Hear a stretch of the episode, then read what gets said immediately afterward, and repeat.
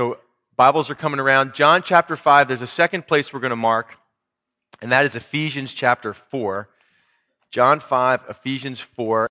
And let's prepare our hearts and minds to get into God's Word together. Let's pray.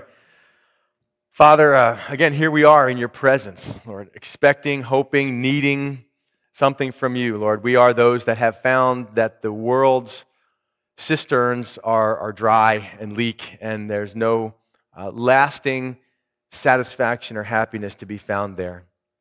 So, Lord, if, if, if not you, then who? And so we're thankful, Lord, that we that satisfaction, that true inner peace, uh, is, is comes from peace with, with you, Lord.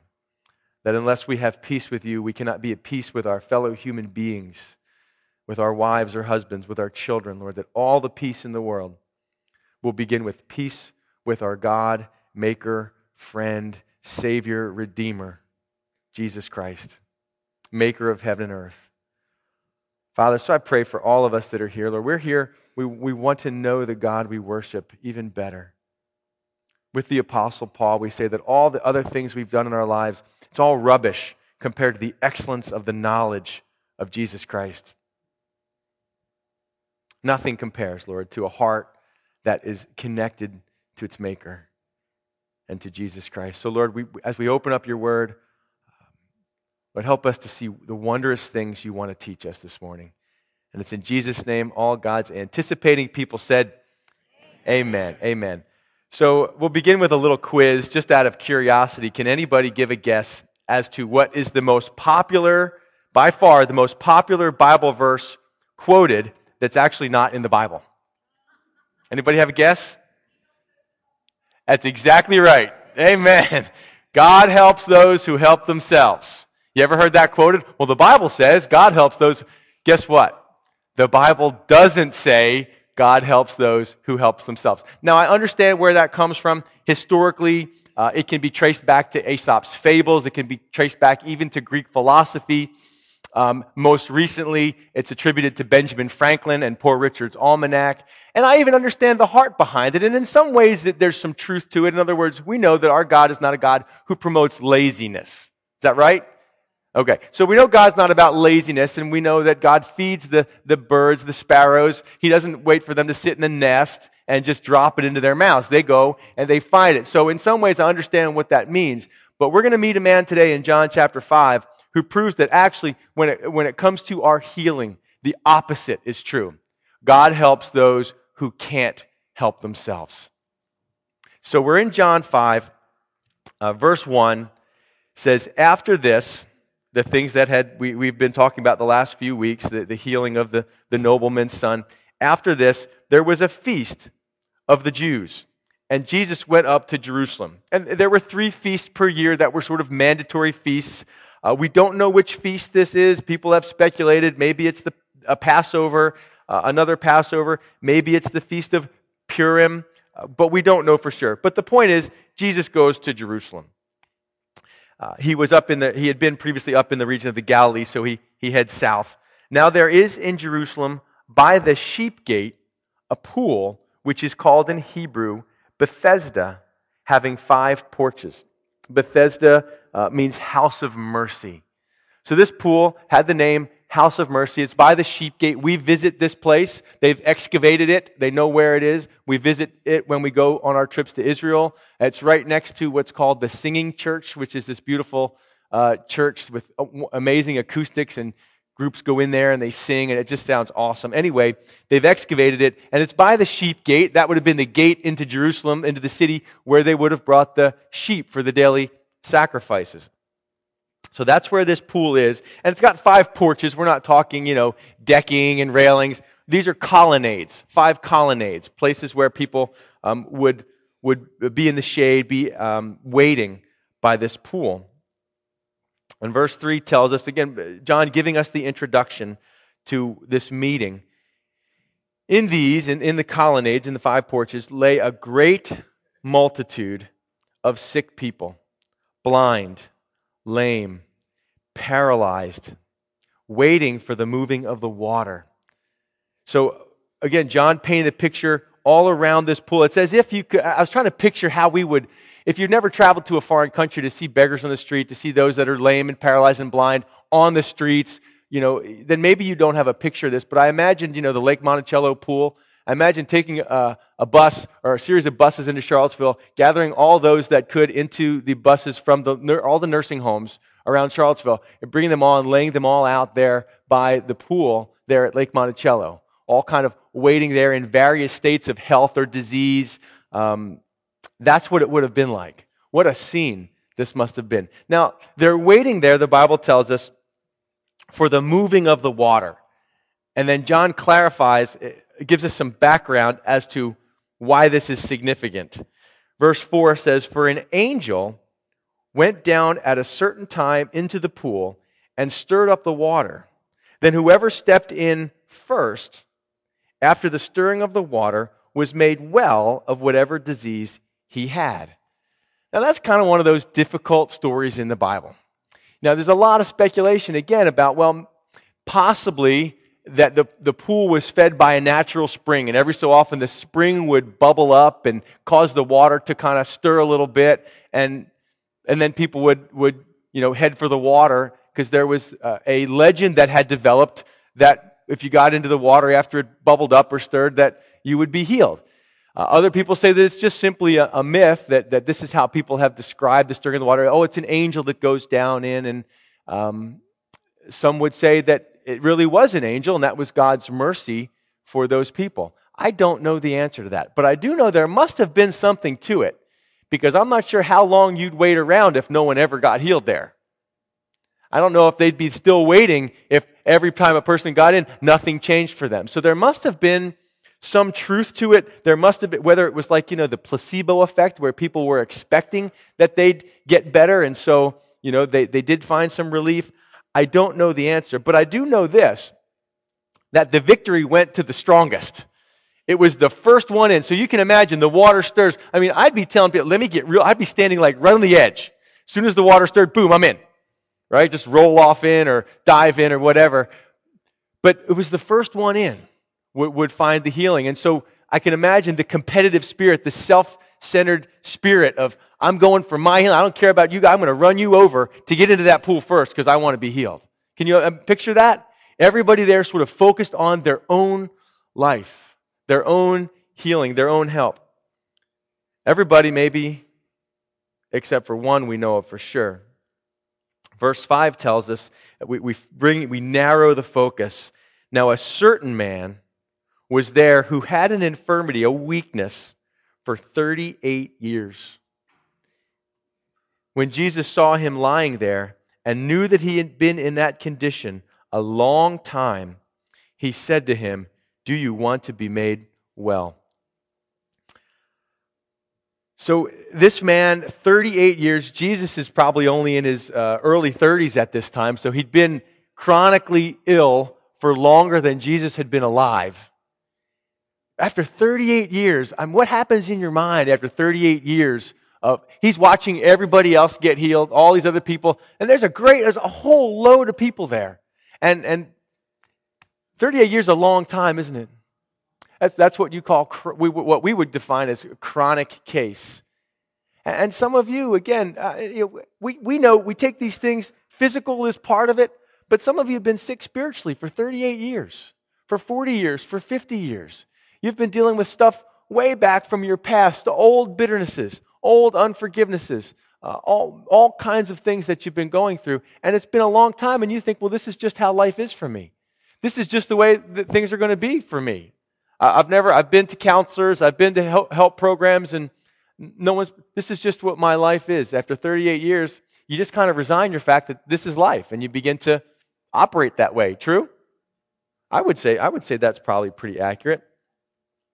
But then Jesus asks him this question. I mean, remember, Jesus is, we're focused on the fact it's been 38 years, and Jesus knew, how did he know? Did he, was he introduced to the, did someone introduce him to this guy? Say, oh, look at that, that guy's been here 38 years. You know, he's, he was like a long-standing member of the Bethesda Pool Club. And Jesus asks him a stupid question, doesn't he? I mean, this is a dumb, do you want to be made well? I mean, what kind of question is that, Jesus? Well, how would you answer that question after 38 years? You bet I do. I mean, what, what kind of question is that? Of course I want to be made well. But isn't it a valid question, though? I, have thought about this a lot, and let me give you some, some background. Because, you know, in ministry, I deal with people uh, all the time. And, and it, you, you know people, you know yourself. And, and sometimes getting well means a change. You see, your whole life has surrounded the issue that you have. Your whole life has, has catered to the things that you deal with. And, that, and you've set your whole life up around that set of behaviors or that illness or whatever it is. And, and that begins to be your identity. I met a guy a number of years ago, my first trip to Ukraine. His name was Tim.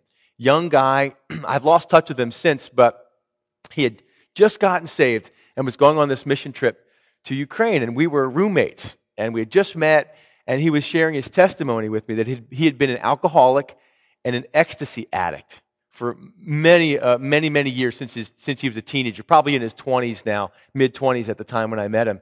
And, and he, was, uh, he had gotten saved and was off ecstasy and was uh, off alcohol, not drinking anymore. And he began to tell me how when he was high or when he was drunk, he kind of knew how to interact with people. He just, his whole identity was around being high or drunk, and he had all friendships that all revolved around being high and drunk and all these things, and he was very familiar with that.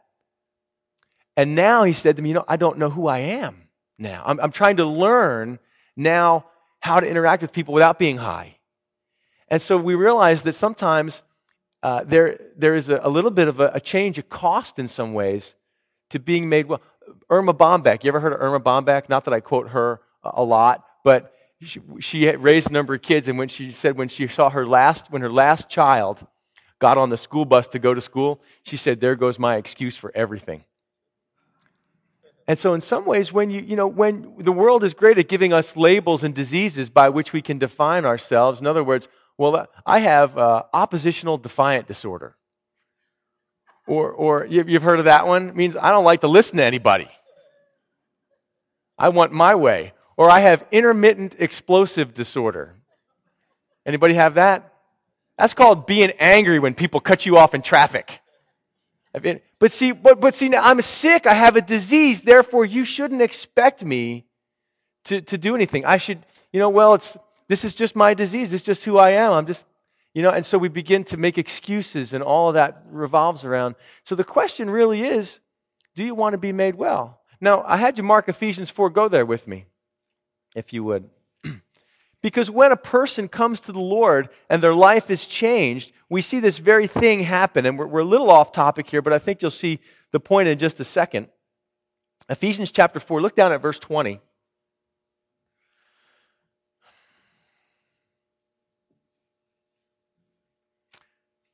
Ephesians 4:20 says, "But you have not so learned Christ, if indeed you have heard him and have been taught by him, as the truth is in Jesus, that you put off concerning your former conduct, the, the way you used to live, you put off the old man, the, the person I used to be, which grows corrupt according to the deceitful lusts, and be renewed in the spirit of your mind. So that's, the, that's what you, you put off, and you, you're renewed, and therefore, verse 24 tells us that you put on the new man which was created according to God in true righteousness and holiness. So there's something I put off as I get saved. So if this man is healed, it's going to change his life, isn't it? And we're going to see what happens as we go through the story. But I want you to think about this, and maybe this will be, I don't know if this is a good illustration or not, um, maybe a little edgy for some of you, but I think, you'll, I think that it'll prove to help illustrate the point. Let's say a woman made her living as a prostitute. She walked the streets for a living. And there, with that is a certain wardrobe, right? Uh, with that is a certain way of dressing. And then someone comes along and sets her free from that lifestyle and helps get her a new start. And she now begins life as a nurse or she get, takes a job in an office building. Well, with that new role in her life, with that new life, is going to be uh, the need, she's going to go into her closet on Monday morning when she's getting ready for work and she's going to see all the clothes that were attached to her prostitute lifestyle. And she's going to look at those and go, you know, I can't wear those. I'm not a prostitute anymore. And now I have this thing over here, and I need a new wardrobe. You wouldn't go to, or someone that's been in prison, They, they love to give you good clothes when you're in prison. They give you wonderful jumpsuits and things like that. But when you get out, they're suitable for that place. But when you get out of prison, you don't keep a closet full of the jumpsuits you wore when you were in prison. Why? Because that was your old life. So the same thing is, I'm not talking about clothes, physical clothes, but these are talking about behaviors. Your behaviors are like clothes. You got to put off the old, the old behaviors that were attached to the old man. And the Bible tells us to put on these new behaviors. Then verses 25 through 32, just outline some of those behaviors that have been put off. You put off lying. You see, because for some of you, uh, these behaviors have worked for you over the years. You've just got good at lying. Lying has served your purposes. It's all part of the old person. Or stealing, or whatever it might be. Uh, you, you've used anger. You've used your anger to manipulate people and make them do what you want them to do. Or how many of you understand that sometimes we feel like when we curse, it means that we're speaking with greater emphasis? I, I curse because it means I really mean it. Well, you, people ought to know you really mean it just from saying that you mean it. You shouldn't have to curse uh, uh, that doesn't glorify God, a, filthy mouth. So, so it's the first thing that, that I put off when I got saved. I used to be a man, I used to curse terribly. And I got saved. And then I went to horseshoeing school with a bunch of cowboys. Right? So I go down, and, and after school was over, the guy that I apprenticed with came down, and the instructor from the school was talking to the guy that I was apprenticing with and said to me, The one thing I've noticed about Steve, he never curses of all the things to notice, you know, oh, my good looks, anything like that. I could have noticed all that stuff. Man, Steve, no, no. He noticed I didn't curse. People notice that stuff. And we, so anyway, I'm, I'm kind of off the topic, but I think what, you, what I want you to see is it's a real valid question to ask this guy, do you want to be made well? And I want to ask that of this group this morning. And some of you, you've just been making excuses why you're not, or, well, let's see what, let's see what this guy answers that question. Let's see how he answers it. He doesn't say, Well, you bet I do, or absolutely. The sick man answered him, Sir, I have no man to put me into the pool when the water is stirred up. But while I am coming, another steps down before me. So he doesn't answer the question directly, does he? He offers some reasons why he's not been healed. So the first thing, the first reason he offers is people have let me down. You ever found that to be true? Well, I'm, I'm, I'm, I am who I am because my parents let me down. I am who I am because the world has let me down. Nobody's been there for me. Sometimes it happens in church, right? Well, I'm, people in church have let me down. They, they've not been there when I needed them there. It'll happen, folks. Guaranteed it'll happen. So the first thing is people have failed me, but yet he still tries, and that's still to, that's not like in the past. This is still to this day. People are still failing him. Other people evidently have people that are carrying them to the water, but not him. But then he says, but while, so he's still trying, but while I am coming, that's present tense, another steps down before me. So, what a sad, I mean, can you imagine, what a sad story for this guy. He's tried and tried and tried and still trying, and yet he continues, people have failed him, and he's failed himself. I figure after 38 years, look, if after 38 years you haven't got better, you aren't going to make yourself better. You need help. And, and this guy realized and was honest with himself that he, even his own strength has failed him. He just can't do it. While on, every, as soon as the water stirs, he starts to get going and, and ah, disappointment once again. I think he's probably come to the end of himself, don't you? Watchman Nee uh, tells a story about being at a beach one time with a bunch of friends of his, one who was a lifeguard, and a man began to drown there in the water. And, and every, the, the, lifeguard was just standing there as the man was flailing around in the water. And, and the, the people began to say, well, well, go save him, go save him. And the guy kept saying, Not yet, it's not, not yet, not yet. And as soon as he went under, the lifeguard jumped in and pulled him to the shore and revived him. And they, they all were like mad at the like, why did you wait so long? He said, If I had gone in while he still had strength, he would have grabbed me, he would have punched me, he would have taken me down with him. I had to wait till he had no more strength before I could rescue him. And that, I think, is what Jesus is looking for in this guy. I think he still wants to be, but he's given up hope. But he's still trying. He realizes he's got no strength. And this is what I say when I begin with saying, God helps those who can't help themselves. Friends have let him down. He's got no strength. This is what the Bible says about my salvation, about your salvation. While I was still without strength, in due time, Christ died for me. If you're still trying to save yourself, if you're still trying to fix yourself, a lot of people come in and say, well, uh, or say, I'll go to church as soon as I get my life straightened up. You ever heard somebody say that? I, I, use the example, you know, I love, I like to go to the gym, I like to work out, and, and I'm so thankful when I see people that are out of shape or whatever come into the gym. I'm like, thank God that you're that you're here, that you you know that you've taken steps, uh, rather than condemning them for being out of shape or overweight or whatever. You know, because sometimes people can say, well, I'll go to the gym as soon as I get in shape. Does that make any sense at all? No, it doesn't make any sense. Well, that's the same thing as saying, well, I'll turn to Christ as soon as I get my life together. No, you need Christ to get your life together because you failed for 38 years to do it yourself. I failed for 26 years to get my life together myself. And I came to Christ and he put a found, he put a foundation under me. The Bible says fear of the Lord is the beginning of wisdom. You can't even start to be wise until you have a, an awe and a reverence for God. True? So this guy offers the excuses. Um, Jesus doesn't say, Well, you know what? Let me take you down to the water. Jesus says to him, verse 8, Rise, take up your bed, and walk. And, and these are imperatives, they're commands. And interestingly, the word rise, Jesus speaks to him a command rise his word. Take up your bed. I mean, get, get up off that thing you've been laying on all the, la- the last 38 years. And then, so it's, those are instantaneous things. Rise, take up your bed, and then it's a present imperative, the word walk, which means, and keep walking. Don't just walk around a circle and lay back down. You've got to keep, how many of you Christians know that you've got to keep walking? You can't just get up, walk for a couple days, and then lay back down. That's the temptation. You know, what if the, the, the prostitute says, well, you know what, I'm going to I'm to get a new wardrobe, but I'm going to keep some of these clothes around just in case I need them again someday. Just in case I feel like, no, you throw those clothes out, you burn those clothes, you don't need them anymore. They're not who you are. You're a new creation in Christ Jesus. So take up your bed, he says to the guy. You don't need it anymore. You're healed. Well, what if I'm, what if next week, what if next year? No, you're healed. And whom the Son sets free is free indeed. But you got to keep walking.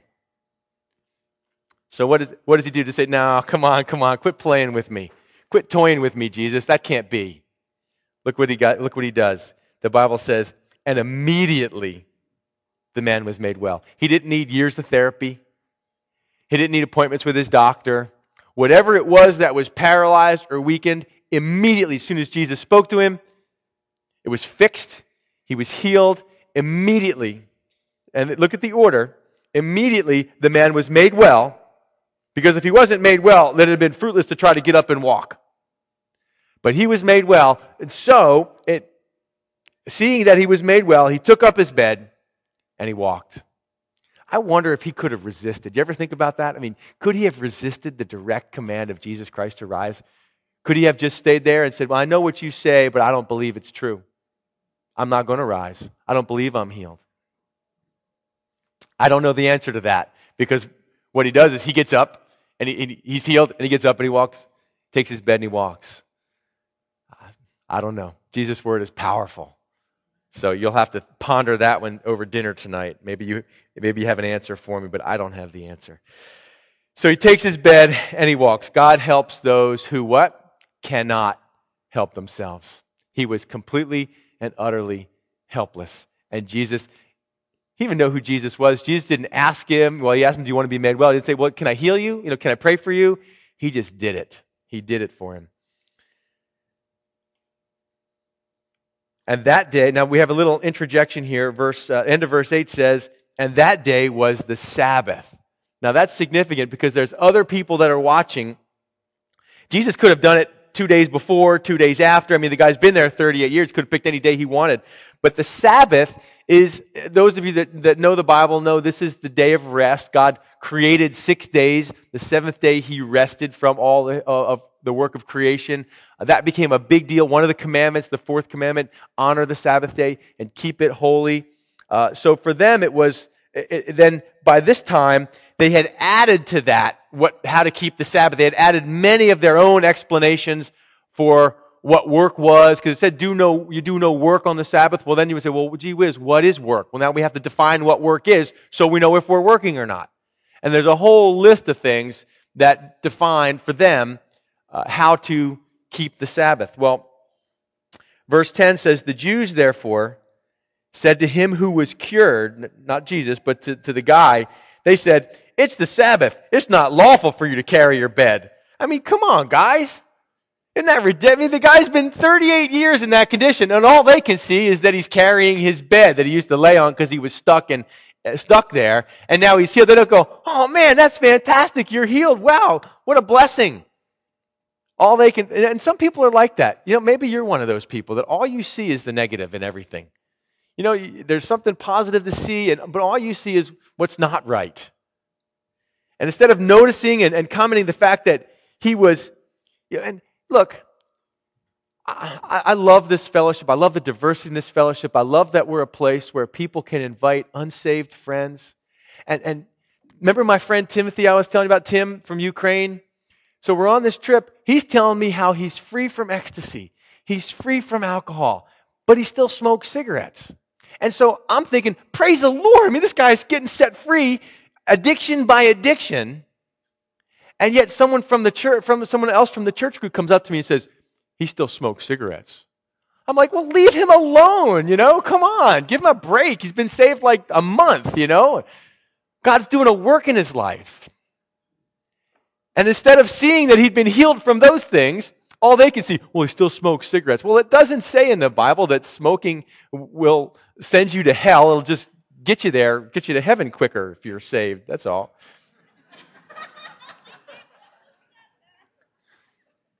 So, but the issue for them on the Sabbath was carrying. Now, I'll read this to you because they had a very, very complex system of rules for what you could and couldn't carry. Because back in Jeremiah, uh, chapter 17, specifically, Jeremiah had said, you know, by the Lord that, you sh- that the Jews were not to carry a burden into the gates of Jerusalem on the Sabbath day. And as you read it, you can just write down Jeremiah 17, go read it later. But clearly, and, and, if you read the book of Nehemiah, you see clearly what's being talked about is no commerce on, on Saturday, on the Sabbath. That was to be a day where no one was buying or selling or, or you know, setting up their shop and doing their things. And they're not supposed to come in looking to do business on the Sabbath. It's clear that that's the burdens were the things you were going to sell uh, for that day.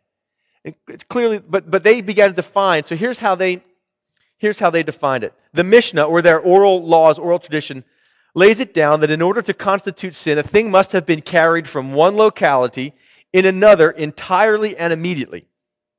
And that it must have been done in the way in which things are ordinarily carried. If an object which one person could carry is carried by two, they're not guilty.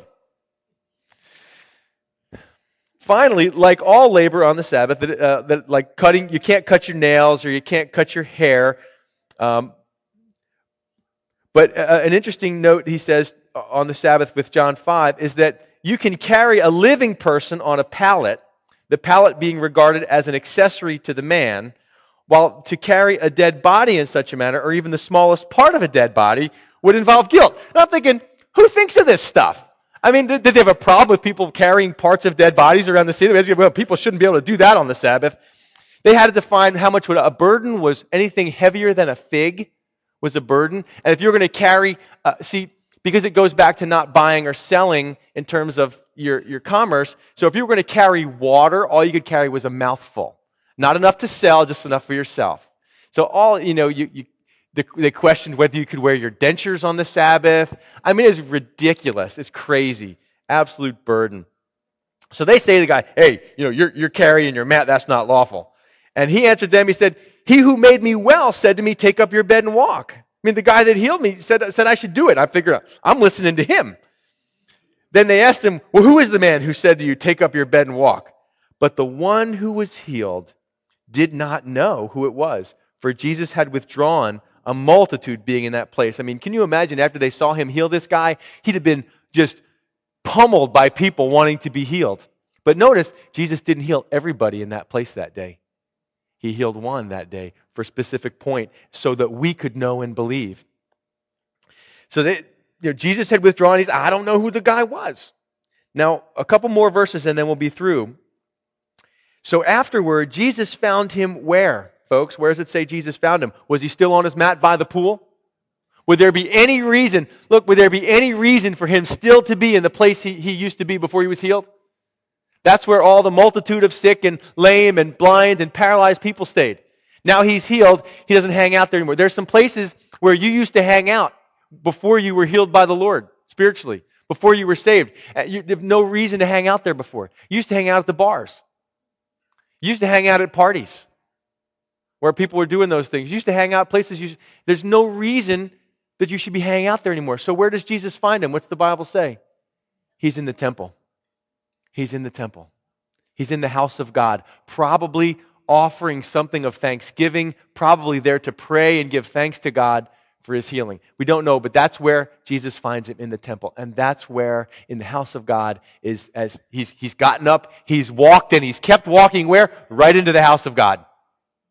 And that's where he is. And Jesus finds him and look what he says to him. He says, "See, you have been made well.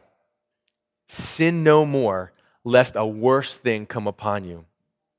The man departed and told the Jews that it was Jesus who had made him well. Oh, that probably made them so mad. That probably made them so mad because they'd never done that. But we'll, we'll stop here, but not before we make a comment about Jesus' comment to him. Uh, many speculate that maybe his condition was because of sin. Maybe something he'd been involved in in his life, some sinful activity he'd been involved in, that that had caused his problem. We don't know for sure. Um, but we do know this that in reality, a lot of times it is our sin that causes our problems, isn't it? Whether it's a physical problem or relational problems or emotional problems, it's oftentimes traced back to our sin. Now, there's some sicknesses that aren't a result of, of a specific sin in a problem uh, in a problem in a person's life. The book of Job makes that clear. Job was a righteous man, yet had tremendous physical health issues. But sometimes it does. Sometimes your sin does lead you to physical problems. Sometimes your sin does lead you to emotional problems and psychological problems and relational problems. And a person, look, your body, because so we get together for prayer meetings, and what's everybody praying for? My aunt Edna's, you know, bunion, and my my this, and I got that, and, and I'm not saying we shouldn't pray for physical healing. We do, and God, we know from the Bible that God does give gifts of healings in the body of Christ. But know this: that a person can be healed physically and continue spiritually separated from God. And sometimes uh, people will come into the, the house of God, they come seeking the Lord because of their issue. God does a tremendous work in their life, and, and then what does that enable them to do? Go right back where they were. Get right back into the thing that they were doing before. And so Jesus says to him, Sin no more. The, the Apostle John writes, I, says, I write to you so that, that you may not sin, and meaning that you may not continue in sin. So God's grace is not so you can continue sinning. God's grace is so you can start doing what's right in your life. And he says, sin no more. Why? Lest a worse thing. There's some things that are worse than physical problems, than physical issues, aren't there? There are some issues that, that go back to sinfulness in my life that, uh, that can cause me much worse problems. I'd rather have a, a broken body and a whole spirit than a whole body and a broken spirit. Amen? So, what have we learned today? God helps those who can't help themselves. Amen? Amen. So, um, the question for you as Phil and the praise team come up, uh, we get visitors in this church every week. Week after week, new faces are among us. And I, many of the faces I know, many of you guys have been here for a long time, but there's, there's maybe some new faces today. And my question is, and maybe for some of you that have been around a long time and you're enjoying what you're hearing and you're, and you're into it and you're following along. But my question to this congregation today is, if you're still, if you're still in a place of dis-ease, mentally, physically, emotionally, then the question is, do you want to be made well? And if you do, Jesus' word to you is rise. Take up your bed and walk. So if as we stand and sing a final song, uh, as you're considering those things, as you're rising right now, okay, as you're rising right now, are you, all right, wake the person up next to you. They're sleeping. Wake them up. Tell them, hey, it's time to get up. Jesus said so. But, um, but uh, let me be serious for a minute. Let me be serious. Uh, for that man by the pool, his life was never going to be the same again. And that's the story of everyone who turns to Christ. The Bible says, Old things have passed away. Behold, all things are made new. I, you guys remember Colonel who passed away, I guess it was last year now. Um, Colonel was baptized at age 94. How long he had been in his spiritual condition until he heard the gospel and rose and started walking with the Lord. So I want to invite you. it doesn't matter how old or young you are. Doesn't matter how long you've been dealing with the things you're dealing with. That today can be the day of your salvation. Today could be the first day of the rest of your life. The day that everything changes for you.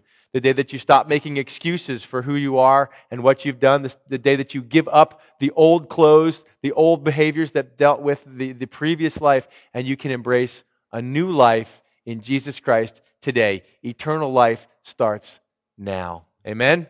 Amen. Let's sing.